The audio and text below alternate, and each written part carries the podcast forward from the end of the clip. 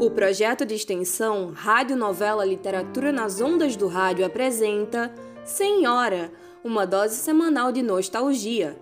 No capítulo de hoje, A Posse.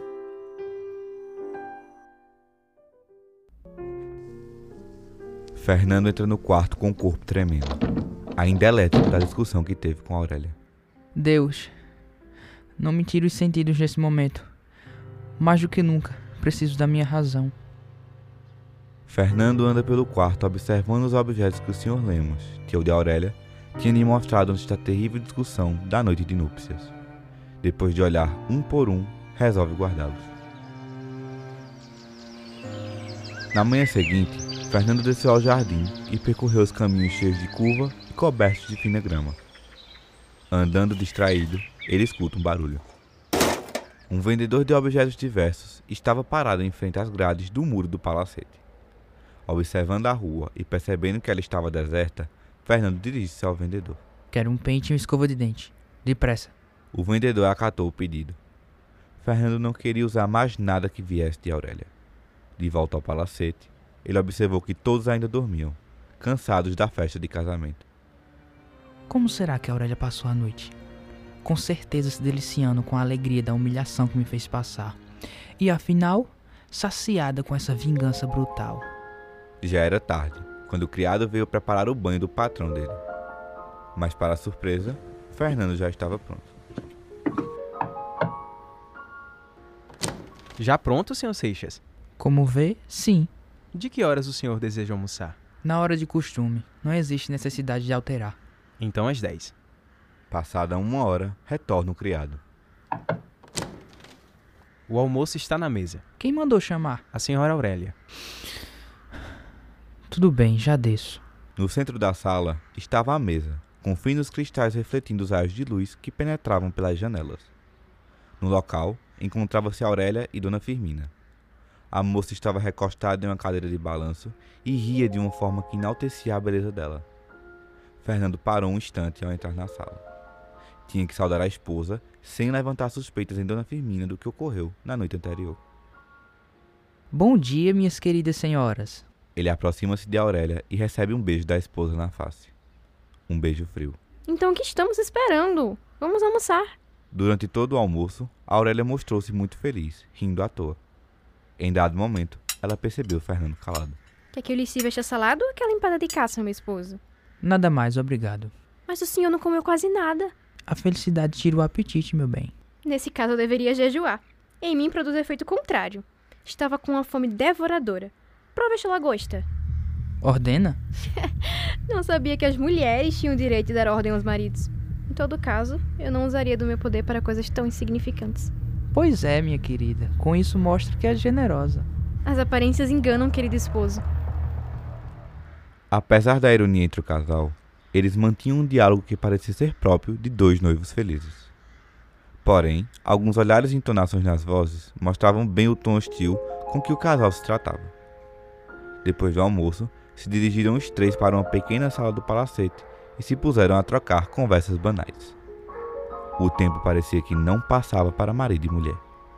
Ele fingia ler o jornal para não mais conversar. Ela se dividia entre andar pelo local e tocar algumas notas no piano. O relógio marcava agora uma hora. O lanche está pronto. Vamos, senhor Seixas. Eles lancharam diante de uma bela mesa com frutas da estação. Figos, abacaxis, peras, entre outras. Depois, foram de novo na saleta. A esta altura, o relógio marcava duas e quinze. A presença deles era tão incômoda a cada um que o tempo não passava.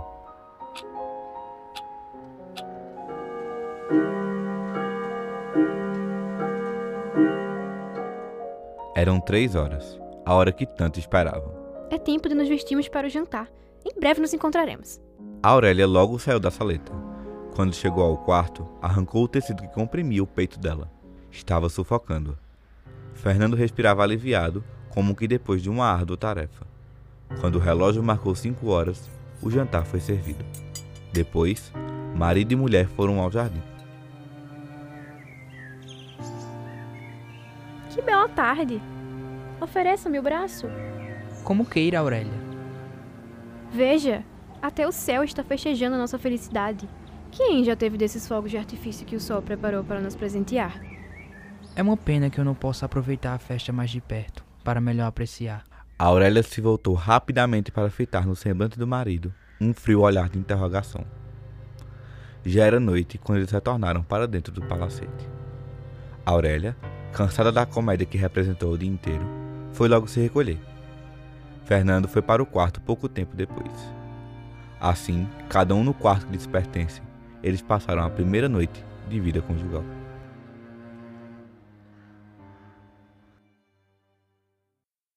Os dias seguintes da lua de mel passaram como o primeiro. Fernando voltou ao trabalho, o que tornou a convivência dos dois menos torturante. Em um dia, enquanto Fernando trabalhava, a Aurélia decidiu entrar no quarto dele para verificar algo que há algum tempo desconfiava. Como imaginava, nenhum objeto sequer foi utilizado. Que significado tem isto? Parece desinteresse. Mas não, não pode ser. Não compreendo. Ela encontra o pente, a escova de dentes e outros utensílios trazidos pelo próprio Fernando para o palacete. Agora entendo. Quer me machucar não usufruindo de minha riqueza.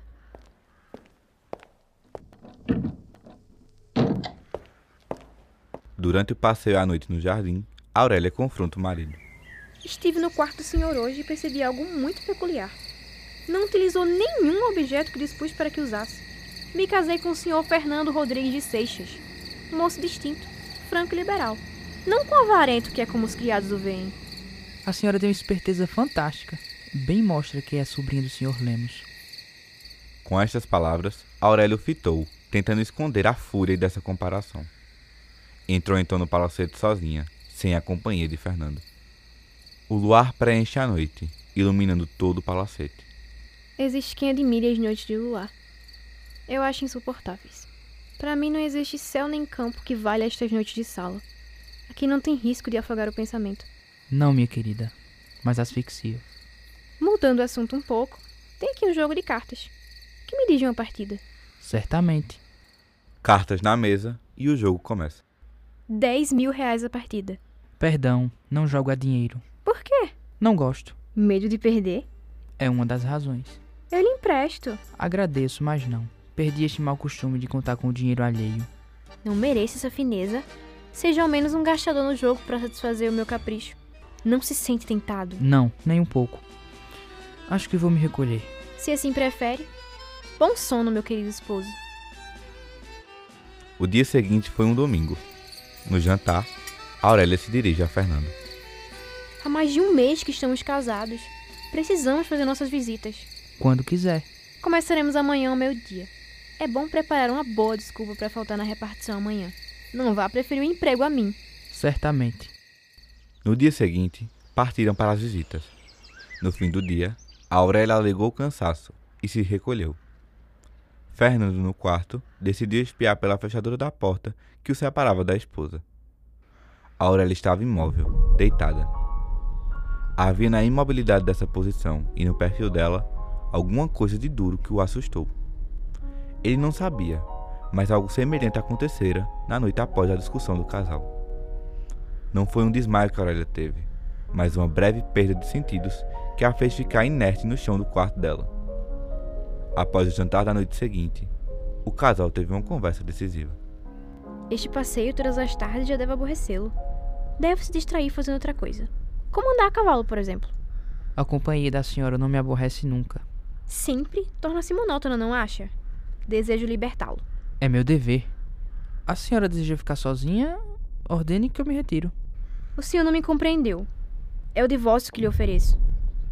Divórcio? Exatamente. Pode tratar dele quando quiser. Fernando hesita um segundo, o suficiente para formular uma resposta. Recuso. A senhora não pode abandonar um escravo que tirou tão friamente da sociedade. Me fez marido. Não me resta outra missão neste mundo.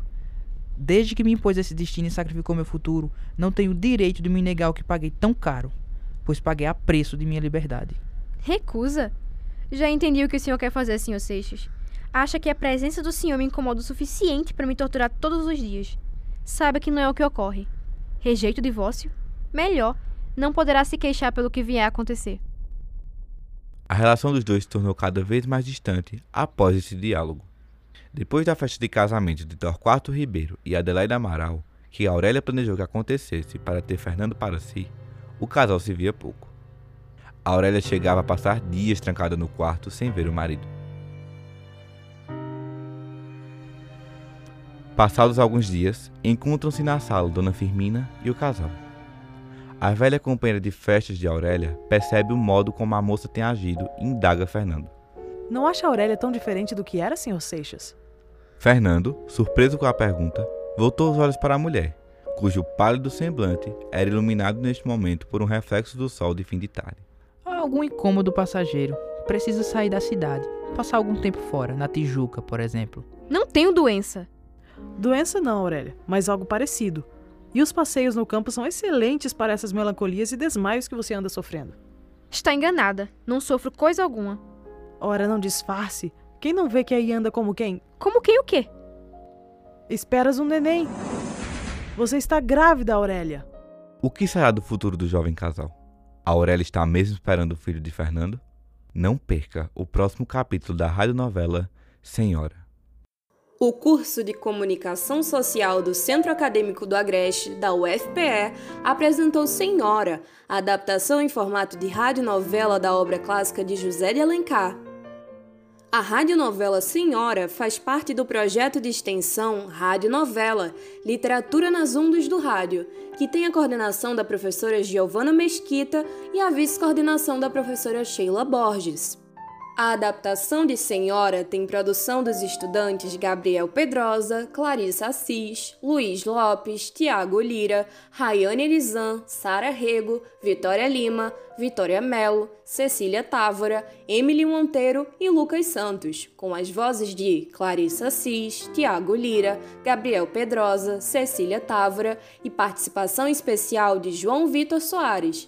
É importante destacar que a produção desta radionovela está sendo feita de casa, devido à suspensão das aulas pela universidade em meio à pandemia da covid dezenove.